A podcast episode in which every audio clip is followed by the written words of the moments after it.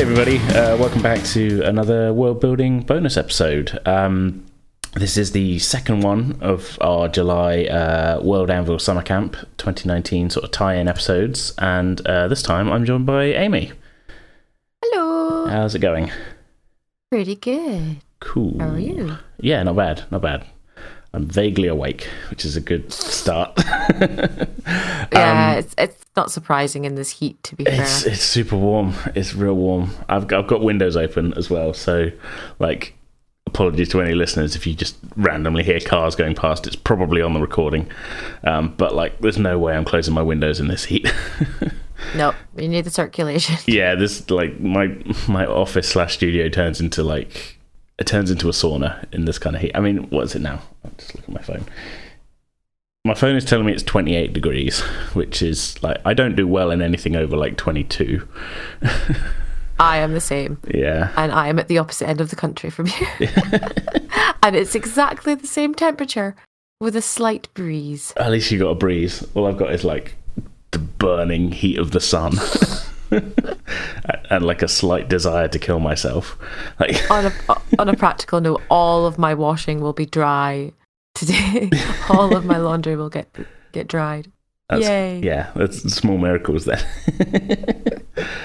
um so uh, yeah, today uh, we're going to be talking um, about uh, one specific um, thing, rather than last time. Me and Eden kind of went through a couple of um, couple of the, the sort of challenge prompts from uh, World Anvil Summer Camp 2019.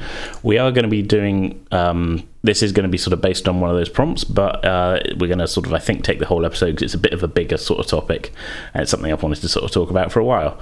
Um, so the prompt given is write about a conflict that shaped the political climate of your world.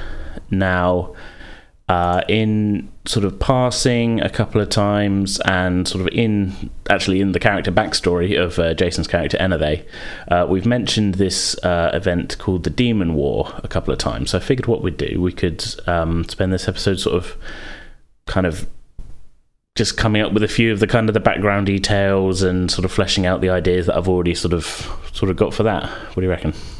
Yeah, sounds good. Cool. Conflicts are always fun. Yeah, yeah. I mean, it, it- I'm, I'm not saying we need to sit down and like come up with every single battle and event of the war, but you know, it's- no, but yeah. you can have like the broad the broad strokes of like the beginning, the middle, and how Hmm. it ended, kind of thing, and like the main the main parties involved, and that leave it at that kind of. Yeah. And if you want to later on, you can flesh out those further. Yeah, I mean, you can. I mean, it's, you can always add in more more detail. There's that's the like you say the cool thing with sort of conflicts and war is that there's a lot of potential for sort of drama and like stuff Mm, that went and- on. And self-enclosed stories within that as well. So Mm, you yeah, have like battles that didn't actually involve, didn't actually ripple have ripple effects elsewhere. They were just self-contained. mm. So that's also quite fun. So I I think I'll, probably a good place to start is I can just sort of run down the, like the details that I've already got, and then we can sort of build on those. Um, yes. ah. So I've got kind of like a time frame for it. Uh, in our sort of in fiction kind of timeline, the the sort of what you call the current year, as in where we're playing our D and D games, is uh, thirteen oh seven, and I had the war running from uh, twelve forty to twelve forty seven. So kind of ending about sixty years before our sort of current time frame. Um, because in my head that was sort of like okay you know we can have some people like older people who are around and still remember it especially if they're like elves and you know longer lived sort of people Yes, Um, those that have, have had survived and lived a happy yeah life. well. yeah but they had first hand experience of it but also it's kind of been long enough that there's been some sort of there's been some reconstruction and you know the younger generations they've heard of it but they don't know all about it so maybe there's there's room there for sort of people who haven't learned the lessons because they weren't there if that makes sense Yeah. um, Yeah. which I realise is is unintended sort of parallels to some stuff that's going on in the world at the moment. Um, that wasn't on purpose. It was just like, oh, that'd be cool for drama. And then like three years has gone by, and it's like, oh, that's kind of happening Yep. Yeah. Everyone on both sides of the pond are just thinking, yeah. Yep. They need to stop reading my D and D notes. Is what they need to do. These are. It's meant to be a game. It's not a plan for action. Um, um, so yeah, as I say, it, it kind of ended about sixty years before where we currently are. Um, the sort of the main. Uh, I've, I've, only got a really vague idea of the start, so that's probably going to be, I think, where we can put a lot of sort of a lot of thought into. Um, in terms of kind of events that happened during it, um, these are mainly tied in because I've sort of already written little articles about some places and characters. So I was like, okay, I should probably put a thing that happened in the war in there. Um, Yeah. The first one I've got is going to be three years after the start of the war. Um, the elven settlement of uh, Toralas was destroyed, and that was where uh, Jason's character Enethe lived with his family. He managed to escape, but they were all killed. That's about as far as I've got for details on that. It's just that it was destroyed. Um, the only other event I've got really is uh, as in terms of like battles and sieges and things, um, other than a kind of vague idea for the end, but we, I'll get to that. Um, trying not to ramble here, but um, is that again about a year before the start of the war, there was a siege of uh, the village of Eravale, which is the, the sort of setting of our first little story arc on the podcast. Um, and I, I kind of thought that would be kind of a cool thing because we I sort of tied it into uh, the relics that they were kind of defending at the start of the second arc um, because they were the relics of a wizard who helped defend the town during that. Um, and again, all I've got sort of written for that was like he defended the temple where the you know the villagers were taking shelter and the people survived because of that. So that's really the two kind of non-battle sort of events I've come up with. I have kind of got a bit of a a bit of an idea of how the the the war kind of ended, um, but I think we can get to that once we've sort of um, sort of fleshed out who the sort of participants were and that. I think. Um, so in my head, it's been kind of it, it's like the title, the demon war. It's like a literal title, like the the the sort of the forces of order were fighting against these sort of demonic incursions being created by these cults. If that makes sense Yeah. um, but they, they just weren't prepared for that kind of that kind of war, if you know what I mean. So hence there was a lot of kind of, especially early on, there was a lot of kind of deaths and things because the army was sort of prepared to fight an army to begin with, and not kind Instead, of like they got a band of cultists with magic and.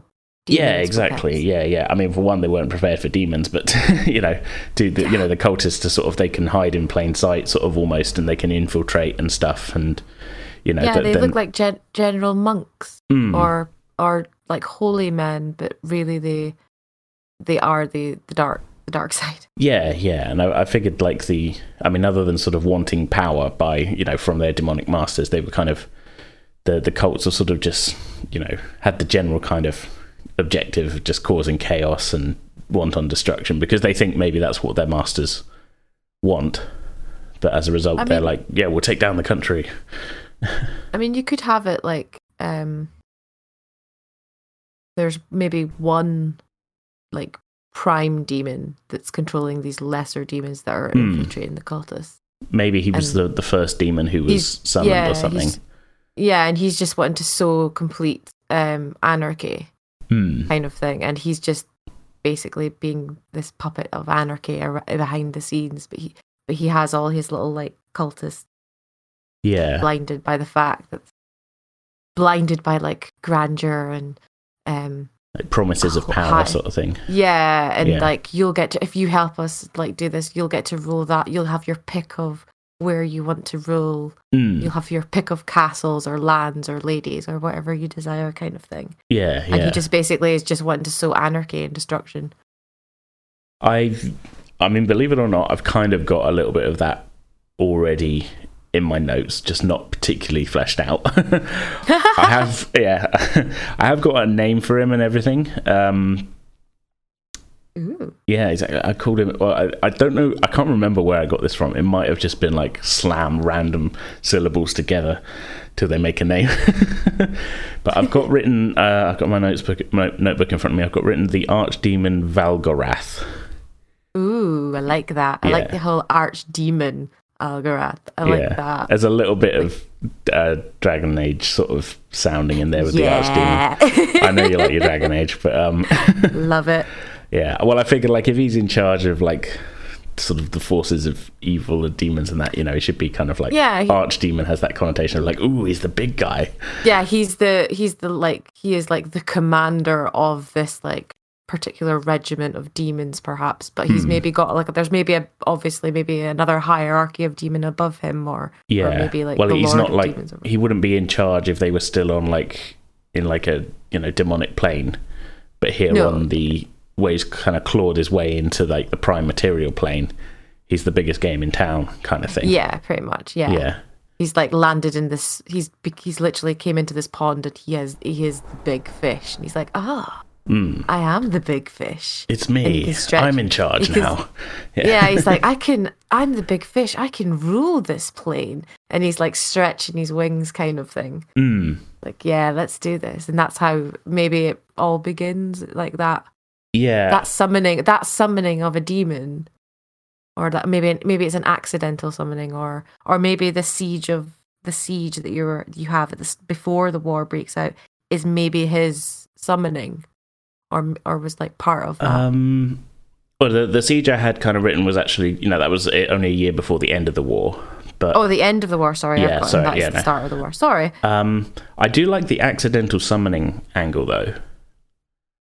Um, you know what? Come to think of it, I had a I like I never kind of fleshed it out, but like a while back, I was kind of kicking around like a kind of adventure kind of hook thing. Um, you know, sort of as a potential storyline to do on the podcast. hmm um, that I don't think we're going to do, so I can actually talk about it here. Uh, and I was I was kind of like trying to think of a way to do you know every like sci-fi sort of slash fantasy horror TV show always has like a time loop episode. yeah Um, and I was Stargate. yeah, yeah, oh, that Stargate one's amazing. one that is yeah. that is the best in the middle ep- of my comedy backswing. episode. Yeah, it's more the it's more the it's more Teal'c's one because he, he that, that every time he resets it's the door in the face and I feel so bad for the guy when the time that he eventually snaps and It he's just- like slamming just, the guy like him, Vinnie yeah. Jones in a in a watermelon kind of action like slamming this door into him oh, I've got like, to, I've got to rewatch that. So it's been a while. see we're re- rewatching all of Stargate right now so we're on season three we've just met the Tok'ra Hmm. um we're we're we're, we're that In the golden age of of SG1. yeah in the golden age of SG1 the golden age ended when when Jack left Yeah, I mean, Yeah. I like um, Ben Browder's character. I can't remember his character's name, but like, you, I do remember. And this is totally off topic for what we're talking about, but whatever. It's a bonus episode. you people like Stargate, right? Yeah. um, um, I do. You know, it, they kind of tried to keep the stories big, but you could also tell that the budget had gone down a, just a tiny Yeah. bit. So you ended with a lot of kind of bottle episode type things. Um, which The aren't other thing- necessarily a bad thing, but like it was just sort of, it was kind of, I just kind of picked up on it a bit. Yeah the other thing that it felt like was that with the I'd know and this is no disrespect to Claudia Black and whatever the other guy's name because I can never remember they're great actors but it kind of felt like Farscape was kind of invading and I loved Hmm. Farscape but it kind of felt like my two favorite shows growing up had kind of merged and like I had really I couldn't really it kind of threw me out every time I tried to watch an episode with Yeah. them both in it because I just th- thought kept thinking of Farscape and yeah It's tough to sort of separate, especially like you say. It's not like I mean, it's fine if you see like one actor who's been in a thing and another thing. You can be like, oh, that's the guy from really- Farscape. and they're both yeah. Yeah. and they're both the main characters it's the two leads coming over. yeah. Yeah, yeah, it was just like ah this is really jarring yeah. but yeah I never got into the whole Ori yeah, I didn't. either. Um, I kind of dropped off after after Jack had left the the right and then was the kind of budget kind of started dropping after he completely he he was still a producer on it I think yeah. I think he was still involved, and he'd pop up every once in a while as like hmm hey, it's General O'Neill. You know. Um, hey, I'm still alive. Yeah. I'm Um, still involved. Yeah, but anyway, time loop. yes. Excuse me.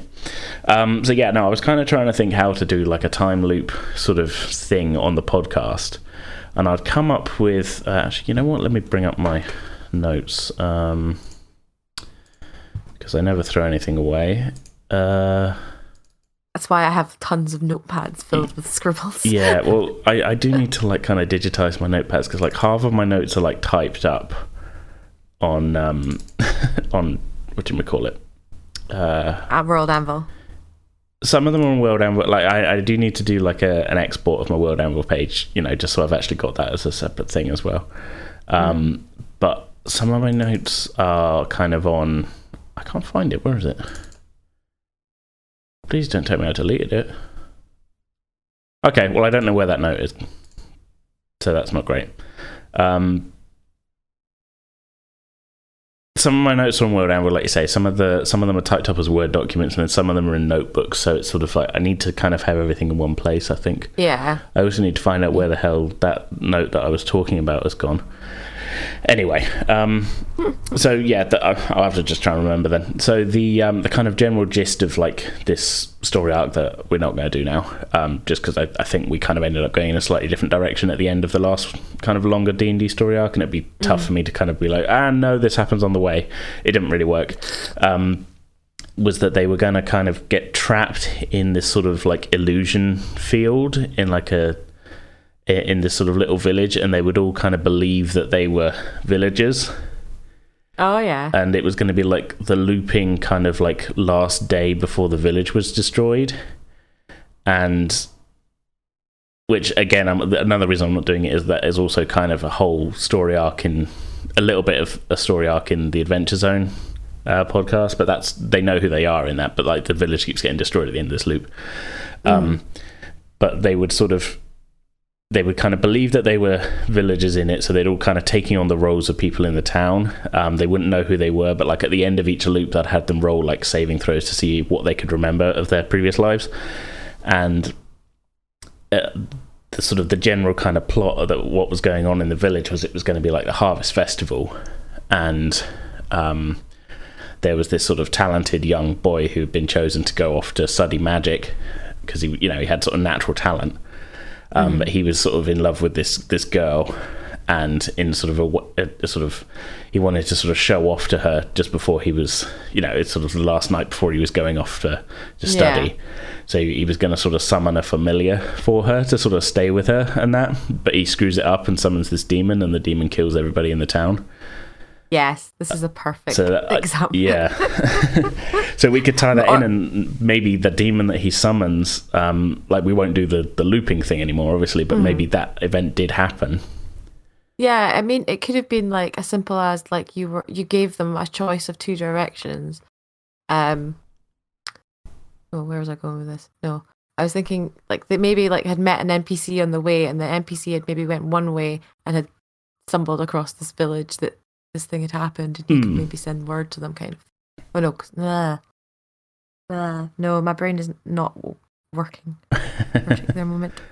Well, I mean, I mean, crap. we, we would be. I mean, in, in the kind of like timeline of the the podcast, we're we're sort of like I said, we're we're sixty years kind of past that. yeah, Um, so with I'm thinking what this happened maybe a year before the uh, a year before the the war sort of kicked off, really, hmm and um.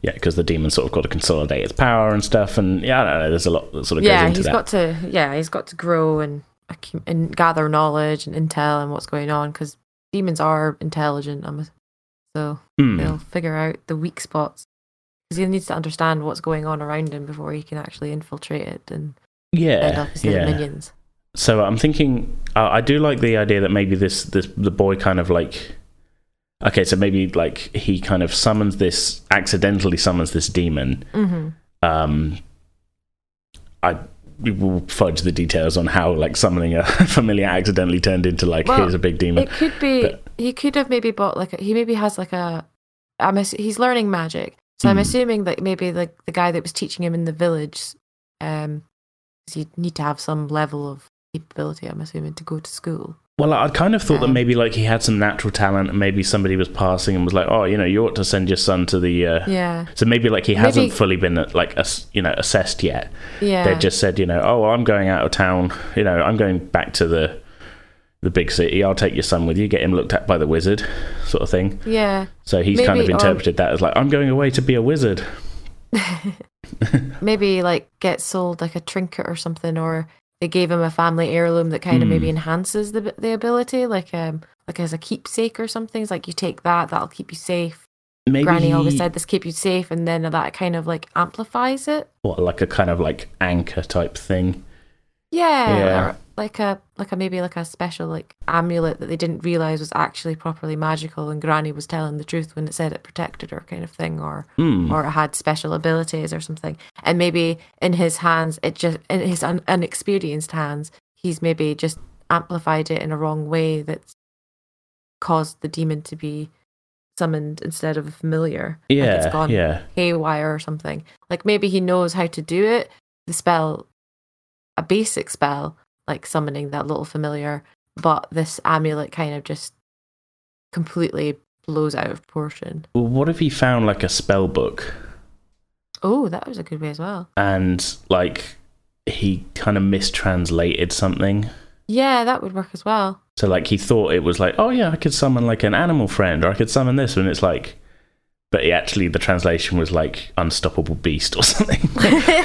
Unstoppable. He he, tra- he mistranslated friend for fiend. yeah, yeah, something like that. Yeah, like like the wizard had spilled coffee on it, and it just like, oh damn it, you know, oh, that's Yeah, fine. I know what I mean. the yeah. slightly.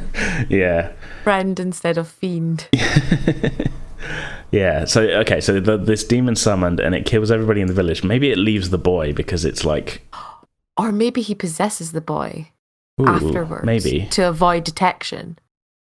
Well, uh, this is okay. Well, uh, let me sort of explain how I was going to do it in this storyline to see if it, I mean we could totally go with the possession thing. I like that, but in the storyline, I was going to have it be that the um the boy his like one regret was that everybody got killed, but like all he wanted back was his one love. This girl.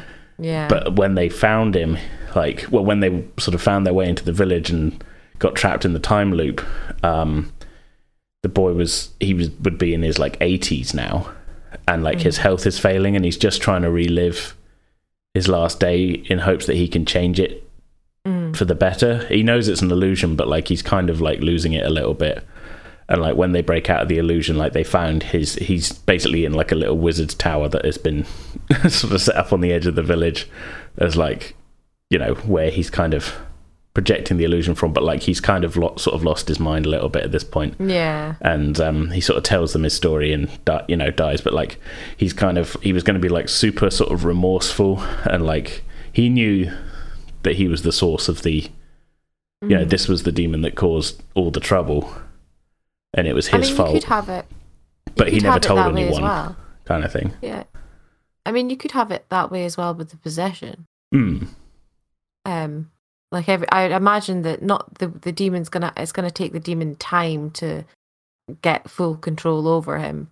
Mm. So you could have it that there's like this whole year that he has is him wrestling with the demon, and like some good things are happening and some bad things are happening, and but it's slowly more the worse things are going on, and he could be losing his mind and like I I kind of have this I had had this image of um you remember the that was that um Stephen King movie uh Dreamcatcher oh yeah where the guy yeah. like shuts off part of his mind and he's like stuck in this little part of his mind and you could be like the demon could torture him that way yeah by like um this is quite fleshed out but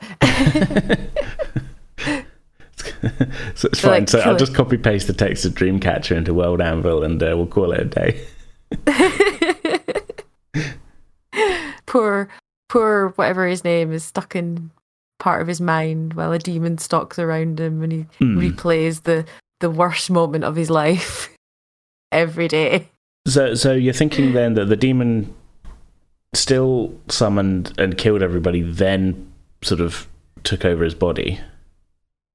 Because I'd imagine that he'd want to avoid detection as long as possible until he'd gathered enough strength to have his own form. Um.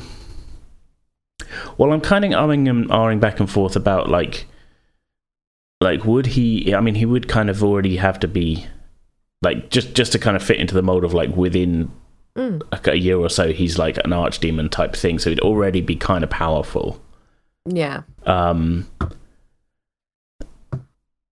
So I mean, I don't know. I kind of like the idea of like the the summoning went wrong and like the the boy lost his you know the girl he loved was killed immediately and then the village was destroyed. The demon kind of left him alive because it was like, no, you summoned me, so you will Yeah. uh, No, you I will do my bidding, and like kind of forced him into servitude. yeah, kind yeah, of. Yeah, that's kind of that. That works better actually, because then he's got he's he has to de- wrestle with his own morality kind of thing as well. Hmm. Like, oh, I've, I've, got to serve um, this monster. I've actually, uh, I've actually kind of already written the article for the, the village because I was like thinking like, that'd be fun to sort of, you know, if I'm not going to do the thing anymore, I might as well just write an article. So Mm. on our World Anvil page, there's a um, there's a little article for a village called Moss Bell, which is going to be that was where it happened. Um, I'll, I'll read out what I've written. Okay, Moss Bell was a small farming village on the southern edge of the Forest of Reflection to the north of Wild Meadow. Uh, in 1239, so I've already kind of thought this idea of like it was the year before. In 1239, a travelling merchant arrived in the village to discover that every single inhabitant had been mysteriously slaughtered by unknown assailants and were left rotting in the open air. It was determined that whatever attack took the lives of the villagers had taken place during the Midsummer Festival a couple of weeks previously, as many of the villagers' decorations for the festival were still in place.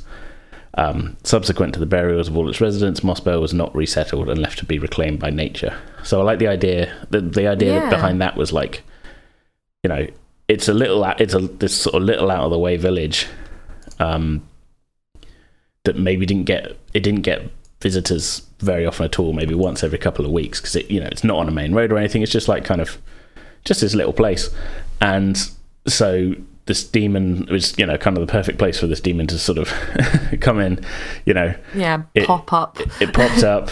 There was no kind of military or force Resistance or to yeah it killed everybody and then took off and like people found the destruction and eventually sort of um they just like oh must have been bandits or something. We don't know what happened here and they never know what happened there but that was the yeah, it could have been disease. They don't know. yeah, but that was where it started, sort of thing. But nobody really knew that. Ooh. Yeah. it's kind of spooky as well, which is nice. Mm. So It's like Ghost Village. yeah, yeah. I kind of um in my head is a little bit like I don't, have you played The Witcher Three? I have I have barely started it. I have had the game for like over a year, and I've not sat down and like committed. I Yeah. need to commit. I it's just to, because um, PC gaming is too distracting. Mm, I need to I need to start another playthrough because I keep I've done it a couple of times and I've gotten to the same place and I've gotten distracted by something else. Um, but I feel like it's My one of those ones that I, I need forget to. Yeah, if I don't if I don't commit to it, like play it like day after day for like a couple of hours every day or something like that, I will forget Mm. what I've done and be like, oh man, I have to start all over again. Where am I? what have I got in my backpack? What potions have I got? What's all my skills again? Oh, Yeah. crap. Same, same. What quest why was I doing? I've got to start again. What, que- what quest was I doing? yeah, but How many way, quests have I got? it- Shit. kind of near the beginning of Witcher Three, there's a sort of little abandoned village, um, sort of within, sort of around some trees. I think there's like a well in the middle with a sort of ghost or something in it, but that's not important. But in my head, I was kind of thinking like that's sort of how I was picturing this village of like not huge, um, but when it was kind of sort of right on the edge of the forest. Um, so they did hunting in the forest and then farming in the fields, sort of around there. Mm. Um, but it was just sort of like it was a bunch of sort of small wooden houses in the in the sort of the eaves of the forest, and then this all happened, and it took a while before people kind of noticed it. Um, I so imagine it's like a, it's just a self-contained little town. now. yeah, yeah, you know, everybody kind of knows everybody. There's there's mainly you know maybe less than hundred people living there or something. Yeah. Yeah. Okay, so to tie that into the main thing, then, so that's kind of where this demon, uh, we call him Valgorath, you know, slamming syllables together. that's where he came into the world. About a year later, then he had kind of gathered some followers, and his maybe his his plan was immediately like, right, okay, chaos, destruction. I'm taking over this place. I need more, but the yeah, these fleshy things are weak. I need more. Mhm. I need more from more of my can I con- minions. Yeah, Yeah. how can I convince more to follow me? Hmm. So he sort of, through his kind of like followers, is sort of seeding these like sort of cults. Maybe he's forcing the young boy to sort of be at the beginning be his only recruitment sort of.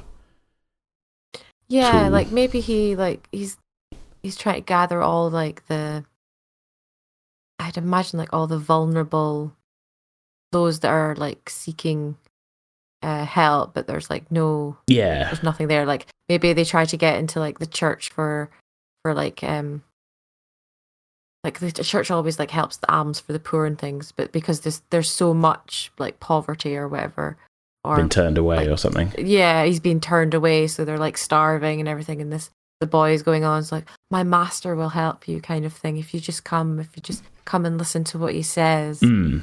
You'll- it's kind of picking up vulnerable people who haven't got anywhere else to go, sort of thing. And then like, basically, kind of like doing the whole brainwashing and like creating that cult of my ma- if we serve our master well, he'll look after us. Mm. Our master, our master saved us at our lowest points in our lives. We're forever grateful for our master, kind of thing. Yeah, And, and, they he, like. he's got them convinced that the status quo is what's getting them down, and this is the only route to, like, yeah like the the the the old this way the system's working at the basically how most cults work Hmm. and most um anti establishment things grassroots kind of start. That whole um pro, like they'll i can imagine they'll be doing like protesting or or mm, like um saying that the some of like the maybe the nobles or they'll be like trying to like like throw things at them it's like you're false you're false kind of things your way doesn't work our master looks after us you you people you don't look after us at all yeah, you just leave us to die and blah blah blah that kind of like they're starting. poisoning. It starts off with them just sort of starting trouble, and then Mm. as they grow and grow, they're yeah the mob starts to grow and grow Yeah. and grow and the, sort of- those in power are like oh the mob's turning and the mob always has that Hmm. potential to overflow and before like Um, yeah, but the the kind of the the sort of the the the leaders and things think that yo, oh, it's just the the rabble of the mob, but really yeah there it's this just kind peasants of yeah, that we'll but it's put them down it's this sort of sinister. It's actually being like kind of masterminded and like quite targeted sort of thing. Yeah, it's calculative as well. It's And- like because I'd imagine th- the demon would have understanding of like all the the how easily manipulative these squishy things are. Mm. If he just whispers to the right person the right thing, then they'll go and do this. Or if he whispers this to that person, they'll maybe go and do that, or that will affect. Just basically, kind of like kind of like a little finger, just sowing the seeds of chaos with his choice of words, or just a little nudge there. Yeah, I'll just take yeah. this. I'll just pinch this like bag of grain while the city's having a a grain shortage or something, and then Hmm. I'll plant it in this noble's house and will expose him, kind of thing, as Yeah. hoarding goods and stuff, and just like sowing that seeds of dissent. So that that's kind of how it starts, and then maybe it progresses to like them full on like terrorist sort of assassination sort of Yeah, even stuff. even clashing with like the the city guard or whatever, or Hmm. um, like uh, harassing, harassing nobles. Like maybe not even like pelting them with like stuff, just like hurling abuse at them and Mm. constantly like following them and badgering them, like things like that. Just being a nuisance. Yeah, yeah. uh, and all this time, like the the kind of the I don't know, inner circle is probably not the right word, but like they're summoning in more demons. Yeah, like he's training his his like his top cultists how to summon more demons or lesser demon lesser Hmm. demons than him maybe. And uh like here we're pairing you with a demon that's your familiar Yeah, but really as it's my kind of the other way as around. my human is my familiar yeah, kind of thing. so He's I'm giving, thinking, like- yeah, like so maybe like a year. That so that whole first year is the sort of sowing seeds of kind of dissent and that, and just generally kind of riling up the populace. Half some of them Mm. maybe who don't realize that yeah, this is a, you know, they just think, oh yeah, no, these people are making some good points. yeah, know. a bit, well, yeah, because Leave that's, means that's how- leave. Um, yeah. Oh God, let's not get into that. but yes, yes. To be fair, yeah. that's a good example. And then after On about a year, there's like kind of like a fair amount of demons have been summoned in. Um, Mhm. Maybe the demon at that point, the the archdemon, sees like he's sort of like he doesn't has no use for the boy anymore. Like the boy doesn't have the power, and he sort of Yeah. casts him out, sort of thing. Um, but the boy is sort of ashamed and just kind of goes off and lives in quiet he's not worth- somewhere. Yeah, because de- all demons are prideful bastards too. So yeah, like you're you're not you're not you're you're worthless yeah. now. He's got I've- I've stronger grown- followers, and Yeah, I've got stronger followers than you now, and you're just little. You were a pet. mm, Now I don't want you anymore. I don't. I mean, I have no need for pets. yeah, yeah. He's got bigger bigger fish to fry. yeah, pretty much. Um, so yeah, after about a year, then so there's enough kind of demons and like the cultists have sort of grown in their power that they start kind of openly attacking like uh, trade Maybe then routes that's- and yeah, smaller maybe that's- towns. Maybe that's when your um, like terrorist, like pinpointed attacks maybe happen. Mm, after that when the demons are summoned and they, they start strategically like there's rumors of demons attacking like it starts getting wind around that there's there, there's been reports of demons attacking places and then disappearing and can't find them yeah, we don't know how we, then there was like another report like a couple of weeks later there's been another demon attack oh we don't believe that we don't believe that Mm. another one and then another one and then another one like it just continues like and then it, they maybe accelerates yeah, yeah, to the totally. point, and then then there's like a whole army of demons and cultists at your doorstep. Mm, yeah, Like, I mean they're, they're still "What?" kind of at that point, sort of like just attacking sort of smaller towns and things, but Yeah, Yeah, but then it gets to the point where people are afraid to sort of leave the big cities. um, and even in the big cities, it's, you know, there's sort of like this sort of paranoid kind of air of sort of like they could be anywhere. We don't know who these people are and that. yeah. I, c- I mean, I can imagine it like the whole a similar reaction to like when the Spanish flu happened or Hmm. the, when the plague happened. That it started off in these small pockets, and then these pockets got larger and larger, and then of course uh, populations flee. Um, I mean, you'll have that trickle of people fleeing, and then all of a sudden it's like a flood fleeing to the bigger cities. Mm. because it's kind of like that. Yeah, and I'm thinking like a lot of the like the smaller settlements get like completely cut off because like they were maybe surviving on like, hey, you know, passing traders, we you know they're fine, that we know we expect them, but then the traders don't want to go on these like dangerous routes through the countryside, so, they're these villages are sort of left to fend for themselves a bit. Um, um, I'm, I'm, I think that it's still kind of speaking in vague terms, really, just kind of as it Mm. kind of as it kind of progresses, it becomes more and more like the army gets attacked, and they're just fully like unaware, you know, unprepared for demons. So like they suffer a whole bunch of like losses. Maybe like some of the top generals are assassinated or something. Yes, like they Um, actually like infiltrate further up the the chain, maybe as well. Yeah, yeah, Like they they're like, oh, this holy man has came and he's trying to like he's he appears that he's trying to help them, and when in fact he's just maybe a spy who Hmm. has a demon who can summon a demon at any time. maybe like, like- um one of the uh so yeah like kind of as the cult sort of influence has kind of gone on to maybe the cults have attracted a few kind of powerful individuals who maybe were so like kind of wizards who were powerful um but had been kind of like they'd they'd cast out of the of the arcanium or whatever for Oh, yeah, like practicing unnatural yeah. disgraced wizards and stuff. So people who have got a lot of power or maybe like they broke them out of prison or something.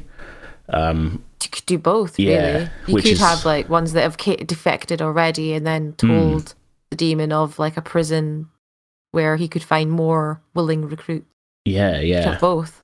Um, so as it goes, okay. So the, the the other thing I haven't mentioned before is I kind of got a little bit of an idea of how the whole thing ends. Um, so th- I kind of came up with this while I was writing the the sort of backstory of the like the current king. If that makes sense, because I was kind of making a page for the royal family, you know, family tree and Oh, yeah. everything and that. Um, so I had this idea that maybe um, the the current king, who's like I've got him as seventy seven, like he was the one to sort of end the war when he was like a young young man. Okay. Um, so like I'm, I'm getting the sort of the, the general kind of vague idea I had was like it's it's getting towards well they didn't know it was the last year of the war but like you know the army and the the the sort of the forces of good, or whatever you want to call them, um, they're they're quite demoralized, and that by this point, you know, this this sort of strife and that has kind of crossed the land for years at this point, and like they're surviving in the capitals, but like things are, isn't you know in the big cities, but things isn't things isn't things aren't great, kind of thing. Mm. And like they're kind of holding their own, but they're not really doing that great. You know, they're not making. Every day is a struggle. Yeah, every day yeah. Is, every day is a struggle like they're they're winning some battles, but like they're also losing others and things. So things aren't great. And the the sort of the son of the king, who is now our current king, um, sort of had sort of grown up on stories of like, oh, these you know, pr- you know, virtuous adventurers and everything, defending the kingdom and things.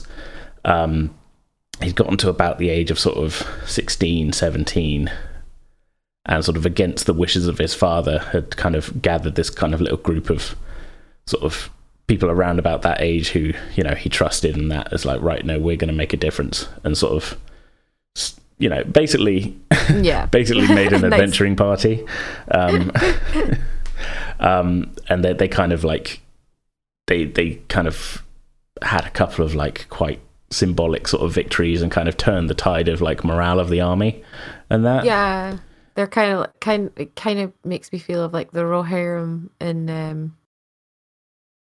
the horse lords in Lord of the Rings, where they could just like pop up out of nowhere if they're on grass and just completely like cut mm, through. Yeah, yeah. Like like they, they he he'd sort of like uh, by operating with like a kind of small kind of adventuring party rather than like okay no we need to move the army to here. They were able to sort of I don't know kind of not embarrass but you know what I mean do some stuff that wasn't that, that hadn't been done before and like kind of score a couple of kind of good hits against the demons. Out tactic um, the actual tacticians on yeah, their own side. Yeah. so I again I've kind of kept it vague, but I'd kind of written that they they sort of through these sort of actions they kind of rallied the sort of flagging forces of the armies and um again this is this is more kind of like i'm basically like telling the vague story of like a d&d campaign that we didn't play um they kind of found out where the archdemon had sort of situated himself mm-hmm. and managed to sort of convince the remaining generals and that that um, you know we can we can put an end to this sort of thing. We just need to go go deal with this archdemon if we can.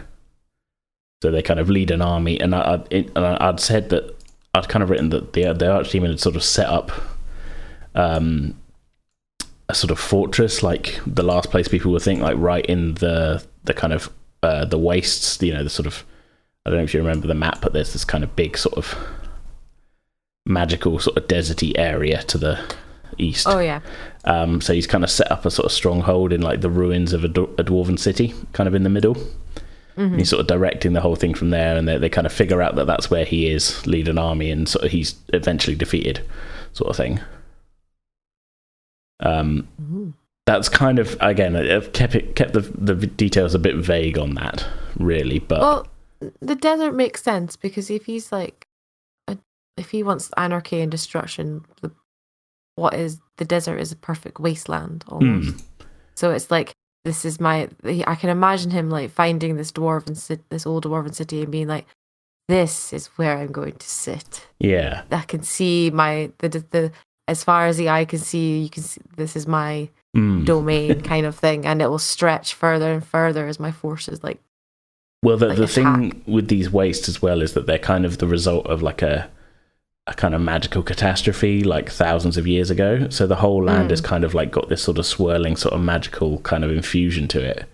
Um, so maybe he's yeah, so he's like he sustaining feels... himself and drawing power, like growing in power from like being yeah, in these wastes, like, sort of thing or maybe it's like it's it's kind of like I, I don't know if it make him maybe it does make him stronger. I mean, it could be like his like food source almost. Mm. That's like where he like he feels comfortable and soothed, and uh, he's just like nothing can harm me in this domain. Like yeah, like it could be like it's a more comfortable environment for him than yeah just the regular I mean, non magically infused it, area. you could have it that it's like a like within the dwarven city there's like a space where it's where those magical energies are like intertwining almost like the epicenter they're of kind it, of being the, drawn like, down to yeah yeah well in my head i was thinking that the the the dwarven city is kind of like a big kind of open sort of pit mine sort of thing Mm. and like right at the bottom is where they've kind of they've built their hall you know it was like the king's hall so Yeah. that's where he's um sort of set himself up. yeah up that's that's very accurate that's yeah that's definitely like the best way to put it. Yeah so you're in a very kind of deep dark hole yeah. open to the elements and literally all you need to do is just burst through the roof of that of that hall and yeah. that demon is just like yeah hi. Well maybe the um the geography of the pit though is like um you know because where it is in the middle of the waste like the city was there before the wastes were kind of formed. oh okay so that you could have that as the epicenter of the yeah. of the destruction then. But where the um where the kind of the the sort of the pit is just something about how it's like a giant hole in the ground is like funneling this magical energy down Mm. into it. So that's why he's picked Yeah. that. He's like no this is i can this is my seat. Yeah i can absorb so much. I get so fucking high here. Yeah, pretty much. Yeah, maybe that fuels the, even more the, the, his his his uh, his drive to cr- destroy and create Mm. anarchy and things. That it maybe the this uh, magical energy is actually making his demon mind unbalanced, and that's why- Yeah. why maybe they're fail. His his actual dream is failing in the in the falling years of the war. Mm. Like maybe he, he's not like expanding his arm his well his I, wasteland. I, I was thinking well no the, the wastes aren't his if you know what i mean Oh, they, they were there before but i'm thinking maybe where the wastes are kind of got this sort of magical kind of like infusion sort of essence in everything and like on the Mhm. wind and everything maybe that makes it an easier place to summon demons anyway because it's sort Oh. of the barriers between realities are a little bit more flexible there because of all the magic in the air Oh yeah, that definitely makes more sense. Yeah. um, so maybe he's got like the lar- you know he's kind of pulled some of his forces back after these kind of failures that that led by the sort of the young crown prince. He's kind of Mhm. pulled a lot of the demons back for now to Yeah, protect his stronghold. like- So that yeah, um, so sort of towards the bit where they're kind of like it said like no, we'll lead an army.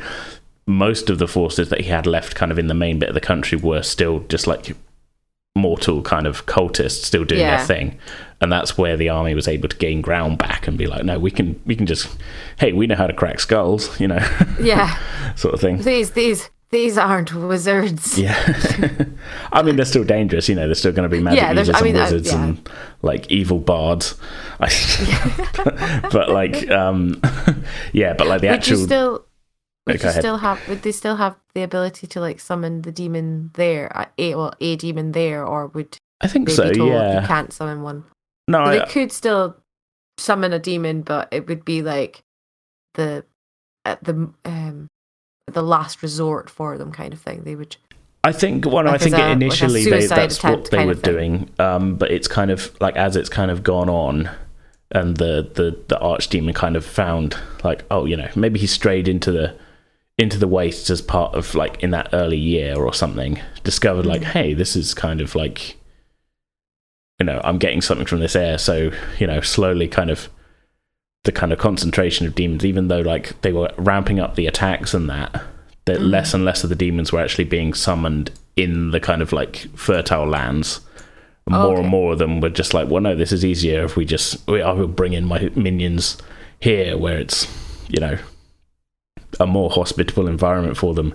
And then they Yeah. would go into the, you know, head into the country to do their attacks and things. So as it started off, they were like, "No, we'll summon demons here and here and here," and then it was like, "No, we'll just we'll put them over there, and then you know, then they'll come in." So he kind of like sort of screwed himself out of that then because it got to a certain point where less and less of you know more of his demon forces as they were as they were pushed back in the main bit of the country ended up being kind of concentrated almost in one place sort of thing mm. Yeah, that sounds interesting. yeah again talking all kind of vague and everything but like i'm just kind of trying to think of like okay how in terms of like how how, how the war is going like why how they're ending up with this being like a final showdown. I'm kind of thinking of like i I can't help but think of like um return of the king and like that and yeah you know everybody kind of ends up in one place at one point sort of thing. Um I mean, you could have it that they figure out where. Well, you've obviously you've got him where he- they figure out where he is, and they rally forces to fight. Hmm. You could have it that, like Lord of the Rings, you create a distraction kind of thing for the demon to like send some forces towards them, and you can have like this infiltration pact. But you could have it that he simply want he simply captures the kit the prince Oh, that's interesting. and oh no and like as like the, as they were trying to infiltrate he's actually caught him. And it's in his like pridefulness he's like you're just a squishy little thing. You're just a squishy little thing. And maybe the prince no i don't know i don't know how he maybe kill him but he could kill him that in that kind of context. But it's getting figuring out how he escaped and yeah, um, I think that think that- maybe I like it. I think it maybe adds like an extra wrinkle to it though, because I, I Mm. kind of like the idea of. You know, there's a very Oh. loud truck gone past, so apologies, um, listeners. I'm not going to edit this. Um, uh, the uh, oh, I kind of like the idea of like this kind of big sort of final confrontational battle. Like maybe, like they've led that. As I said, they've kind of led the last kind of strongest forces um, from the country to um, sort of against the uh, the demon in, in his like sort of stronghold. Then with the um, sort of the eye that like okay, the army will the army will meet his army, but we know that the king and his the the, the young crown prince and his kind of um, his motley crew of um, misfits legally distinct badasses. Um, yep um, Yeah. that they, uh, they they can they're a little bit more kind of maneuverable. Maybe there's like some plan of like okay, no, we the that we finally we've convinced the like the head of the Arcanium is going to teleport you right in front of the the king's hall while the Mm. army's distracted or something. You know, they they've got a plan to get them in there while the army is engaging his army or something. I mean, how how are are you having it that they have just randomly found the demon, or are you gonna have like someone? Uh, Maybe somebody to talked like at Well, one I of was thinking you could have the boy talk, the the original song oh, that's good. I like that.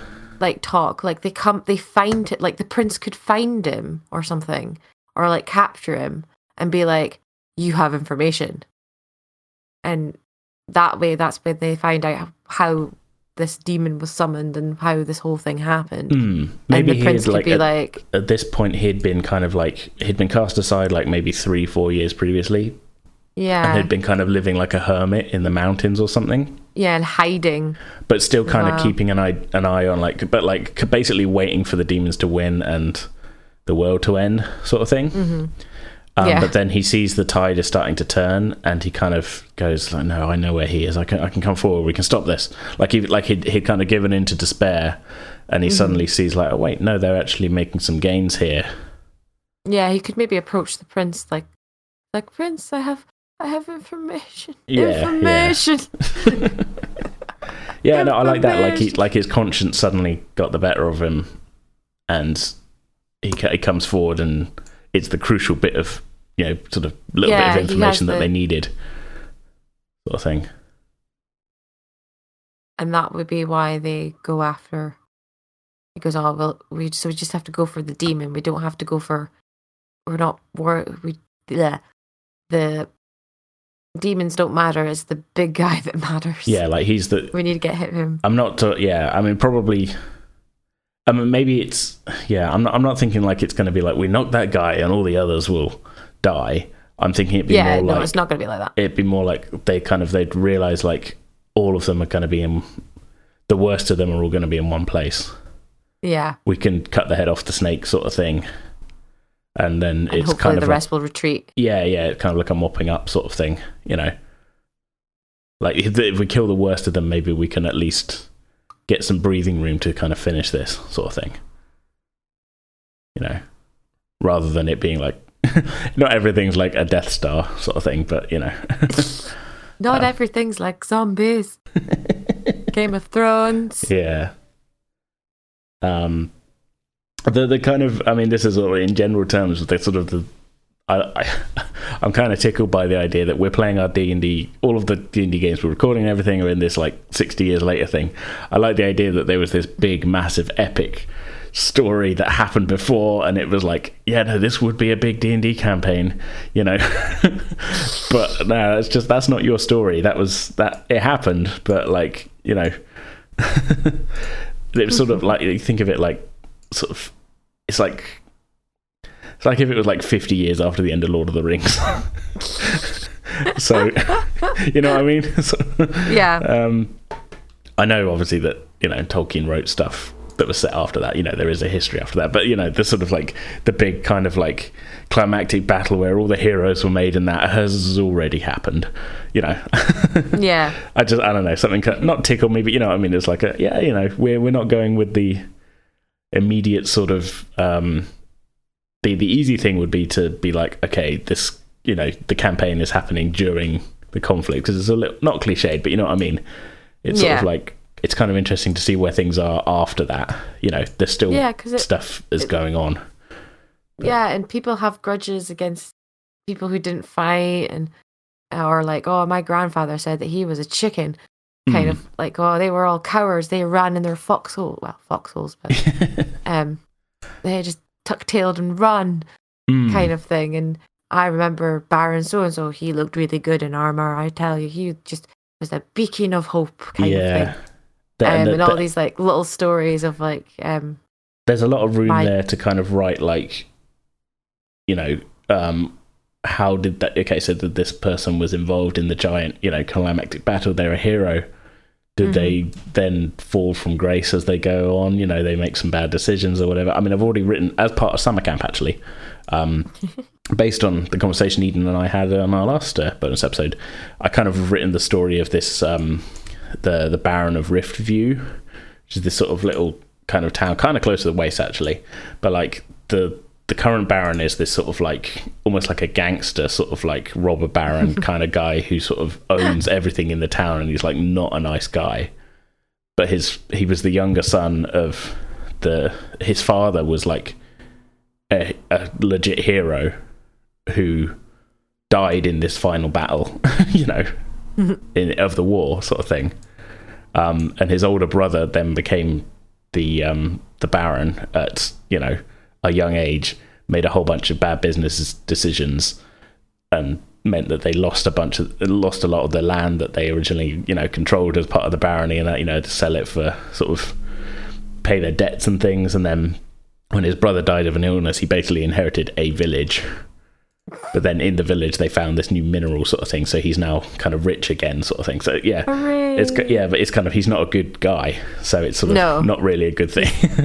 He's been but- hardened. yeah, but it, it- I don't know. I, I kind of like the idea that that's a kind of jumping off point. Is like the father was this like legitimate kind of like hero of like like kind of I don't know, just tough tough to say. Sort of like I don't know. He's kind of he was, he was like um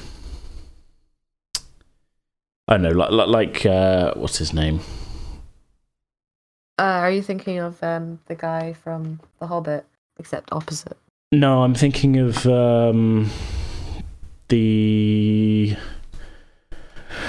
uh, the the King of Rohan. What's his name? Um, Oh, um, oh God, there's lots of mirrors. yeah, no, Eomer is his nephew and Eowyn is his niece, and he is Mhm. called.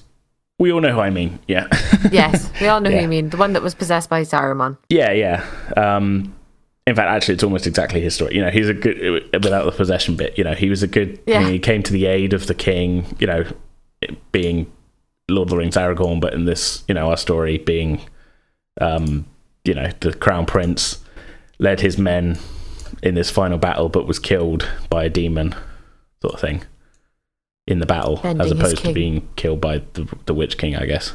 But Mm. yeah, I don't know. So yeah, like he was a good man, he was a true hero, but then his his eldest son was like, you know, he was also a good man, but didn't have the smarts, should we say? Mm.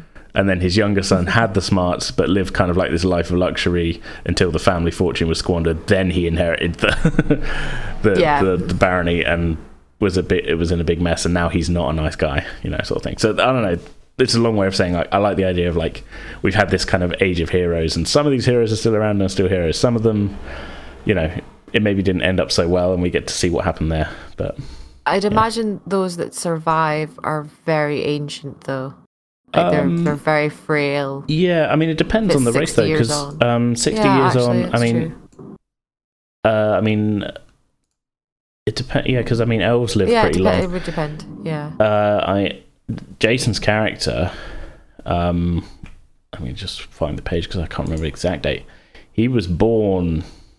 I mean, Jason's character is 127, Oh yeah. so he was already 67 when it happened.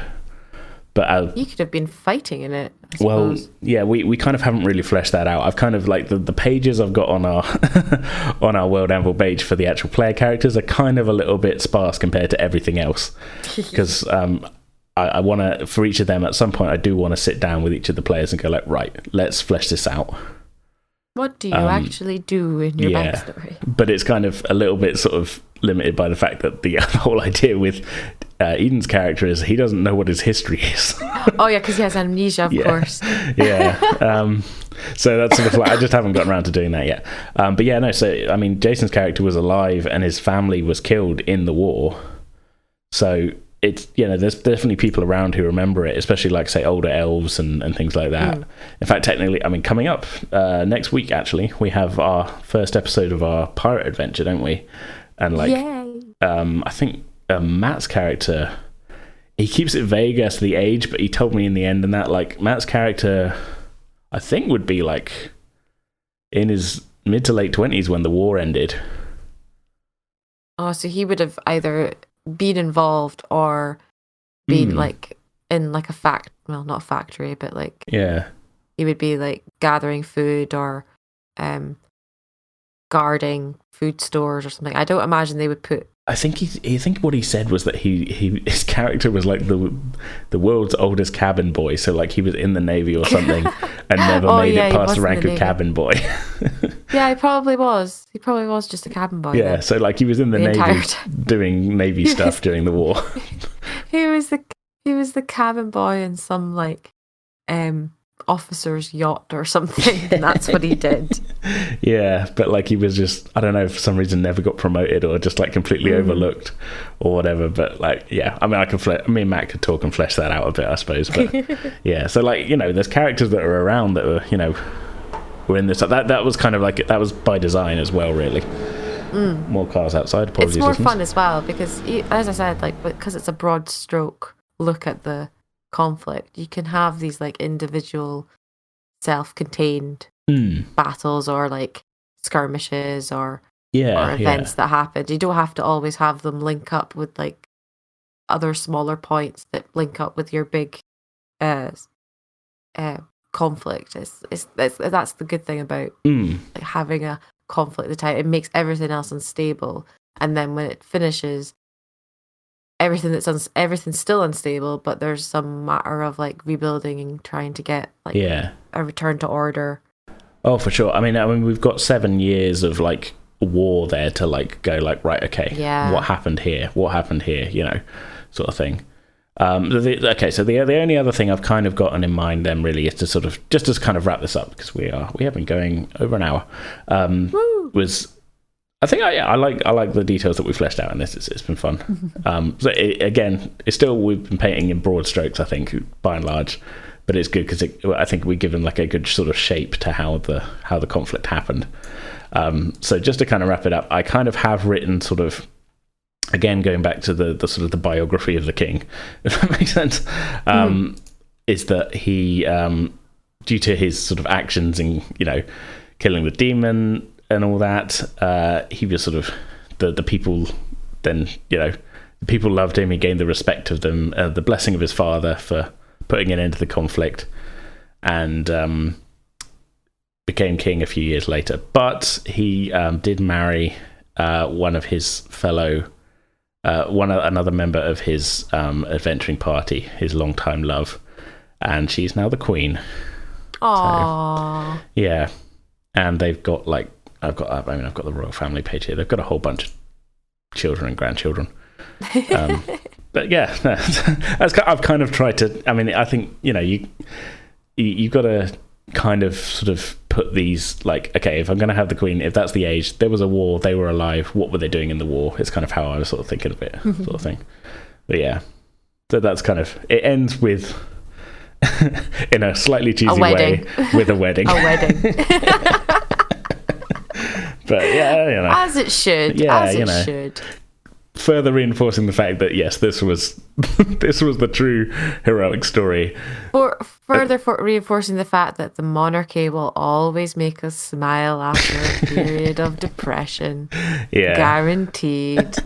well that That's the joy of the monarchy. that and just that like this was like a true sort of like final fantasy style lord of the rings style like epic and like all we're doing now is like cocking around with stupid pirate adventures and, and stuff like that I don't know. I don't. I, you know, not just. I know. I'm not selling it short or anything. It's you know because I just kind of find it funny that and piracy everywhere. yeah, You have to have some piracy Oh, during yeah, the yeah. time. it's just I don't know. I, I that's not to say that the stuff that we've been playing in D and D hasn't got like narrative weight or there isn't anything, especially kind of in the main run sort of storyline. There is definitely stuff going on, but I just I like I don't know. It just sort of tickles me that it's like you know this isn't Lord of the Rings. You are you're in the appendices to the Lord of the Rings. I don't know. I'm not. Uh, yeah, I feel like I'm. That sounds a lot like I'm selling it short, but yeah, whatever. It's fine. Um, Ah, So yeah, I don't think. I mean, because this is a little bit longer, and we're, this is kind of tying in with the the summer camp thing again. I don't think I'm gonna, unless you've got one. I was gonna say we're not. We're gonna skip over the whole pitch me a random thing thing again, unless Oh, you've I got one to hand. prepared. Exactly. Yeah. No, it's fine. I'm yeah. yeah. prepared. Yeah, 'cause- 'cause Maybe next time is- I'll give yeah. you two. okay, well, I'll maybe hold you to that. Um, that's fine. Like you know, on the on the last one, Eden didn't either because these are kind of specific to the the um, summer camp thing, really. Yeah. Um, so and today we've we spent an hour talking over one prompt, which is good. so yeah, fun times. Giving you Um, loads to work with. Yeah, yeah. I'm gonna actually have to write this now, aren't I? Damn. but uh, yourself too much work there. Oh yeah, I always do that. It's not good. I've got I've got back. I haven't written up what we came up with last time about Pale Amber and everything. Like, I, I updated the map and Oh. everything. I just haven't sat down and writ- written it. And yeah, it'll happen one day when I have nothing else to Amber. do. Yeah, That that session was really fun. Yeah. That stupid, stupid elf. that's a dumb story, and I like I say, I just haven't like. I mean, I've had time because I play video games and things. Whatever, you know, get off my back.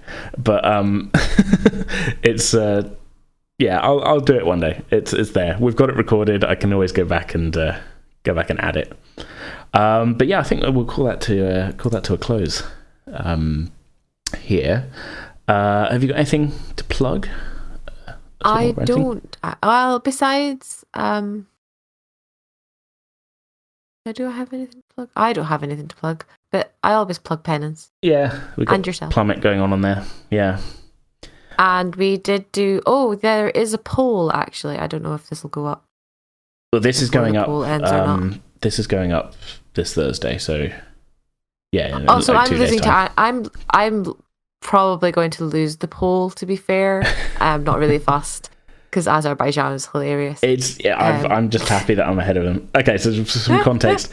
um, uh, Amy and I and uh, Lexa and Matt, uh, well, the two of them, who you'll both you'll hear them next week in our pirate adventure, which I will get to in a second. Um, oh yeah. we all ran uh, matt ran us through uh, a new kind of concept for sort of like a, a, d&d sort of adjacent kind of podcast where we were described a sort of crime scene and given a bunch of details we got to ask some questions and then we had to kind of come up with what had happened basically wasn't it Yeah. sort of We stumbled across a total party kill. yeah um, where it was literally like um, it's like Cluedo almost. Mm. Um, that you've got it, but there's no. It's you describe the scene. You can ask questions about the scene, get more information, and it helps you create your own idea of what happened to these poor individuals that are have been killed somehow. Mm. Um, and it was quite a lot of fun. yeah Um, I definitely need to needed a piece of paper and a pen because everything kept changing every question that someone asked. Oh yeah, I was like, ah. I, I had that problem as well because I was like, I'm glad as well that we had time. We had like five minutes to yeah, we sort of collect our ideas to and that. gather our thoughts, gather Yeah. our thoughts, and and get a, an idea, a string a string a story for Matt. Hmm. And uh, you guys could vote on it. Uh, It, it was on Twitter. Yeah, so yeah, check, check it out on um on the Penance RPG uh, podcast feed. It's called CSI it's- TPK. Yes. If it's not there, then I'm afraid you missed it. But if we do another one, I'm sure there'll be another poll. I think that the episodes still be up, but there is a poll running for at least another d- couple of days. I think. Um, I think so. Yeah. Well, this is going up on. Um, this episode's going up on Thursday. Just behind the curtain, listeners, we are recording this on Tuesday. Uh, So you might have one day. you, might, have one day. I think the poll might be running till Friday, so head on over to there and um, give it a listen.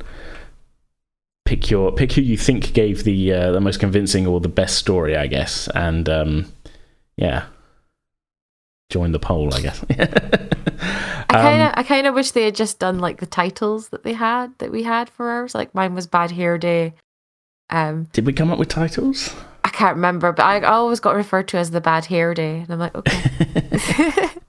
Yeah. Um, so yeah, check check that out. And uh, you're also on Twitter, aren't you? With your you got a new handle as well. I did. I finally killed off the other Meg.